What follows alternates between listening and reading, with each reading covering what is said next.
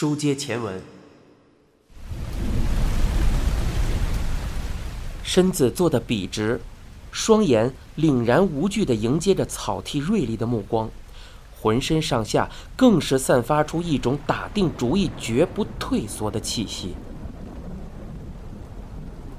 内海问道：“那天您说，目前这幅拼图只缺少最后一块。”而这最后一块拼图只会存在于过去之中，当时您就已经知道曾村是最后一块拼图了吗？唐川答道：“当然，如果我的推理正确，肯定就是他了。那您当时为什么不告诉我呢？”唐川挑了一挑一边的眉毛，莞尔一笑，回应道：“要是早就知道是他，你们就不用查的这么辛苦了，是吗？”内海说：“倒是不怕辛苦，主要是这样就可以效率更高一些呀。”汤川的嘴边浮起了一抹意味深长的笑容，回应道：“效率？我之所以没有告诉你们最后一块拼图到底是什么，就是希望你们能对得到的答案有一个客观的认识。您的意思是，如果知道了是他，然后呢？你们应该会彻查曾村的过去。”然后再从这些信息之中找出他与二十三年前那桩案子的关联吧。嗯，是的，应该是这样。内海勋对此无法否认。汤川说：“要是找到了正确的答案也就算了，但是被错误的答案迷惑的可能性也是非常大的。二十三年前的案子发生在足利区，对吧？如果曾村过去碰巧在那边工作呢？”你们肯定会兴高采烈地跑去对他当时的交友情况进行调查吧？他有一个同母异父的妹妹，这件事情如果不查曾村母亲的户籍是发现不了的。但是在这种情况下，你们真的会去查他的母亲吗？一件无关紧要的事被警方当成可靠的线索，然后在一条错误的道路上越走越远，最终反而会白白的兜一个大圈子。你敢说这种情况绝对不会出现吗？怎么样，能反驳我吗？内海勋轻轻地咬了咬嘴唇，虽然心有不甘，但是汤川的话并没有说错。他回应道：“也许是这样吧。学生做实验的时候也经常如此，大部分情况下，学生们会对实验结果有所预判。”所以他们在具体操作的时候，就会有意的去找一个令人满意的结果，有时还会把测量仪上的读数故意多读或者少读。这样一来，他们会因为实验得到了一个接近预期的结果而得意洋洋，殊不知已经犯下了根本性的错误。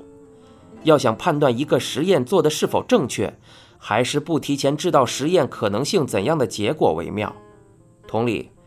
我认为最后一块拼图的真相不说为好，是希望你们能对答案有一个客观的认识。虽然汤川经常把调查案件比喻成做科学实验，不过这次却比以往更加让人信服。内海说：“我彻底明白了，我也会对组长说清楚的。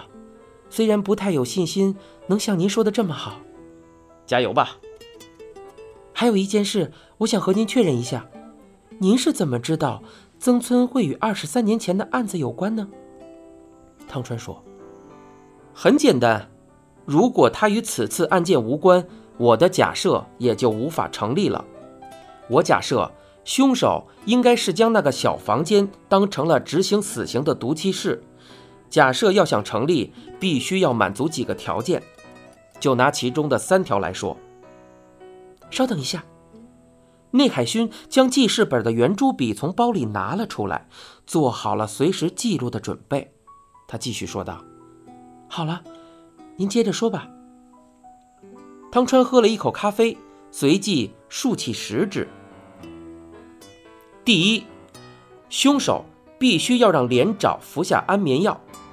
第二，连长睡着的地方必须是那个小房间。第三。凶手必须知道那间房能从外面上锁，就这三个条件。内海勋奋笔疾书，记录着汤川口中滔滔不绝的话语。好的，然后呢？能够同时满足这三个条件的人只有曾村。对于他来说，趁连长不备时，在饮料中混入安眠药，并不是什么难事。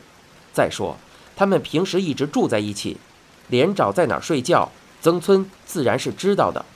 而且，最为关键的第三个条件，推拉门能不能上锁，不住在那儿的人是不可能知情的。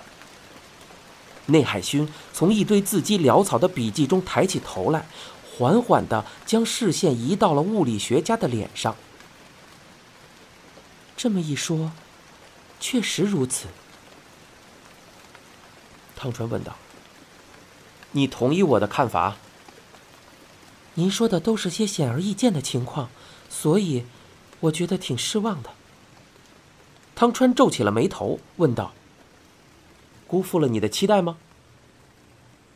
内海说：“不是我对自己挺失望的，居然这么简单的事情都没有想到，可能组长也会觉得很不甘心吧。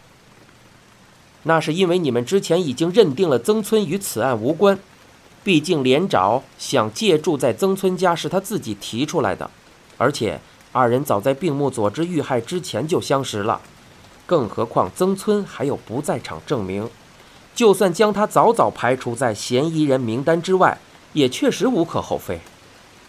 但是，您并没有这样认为啊？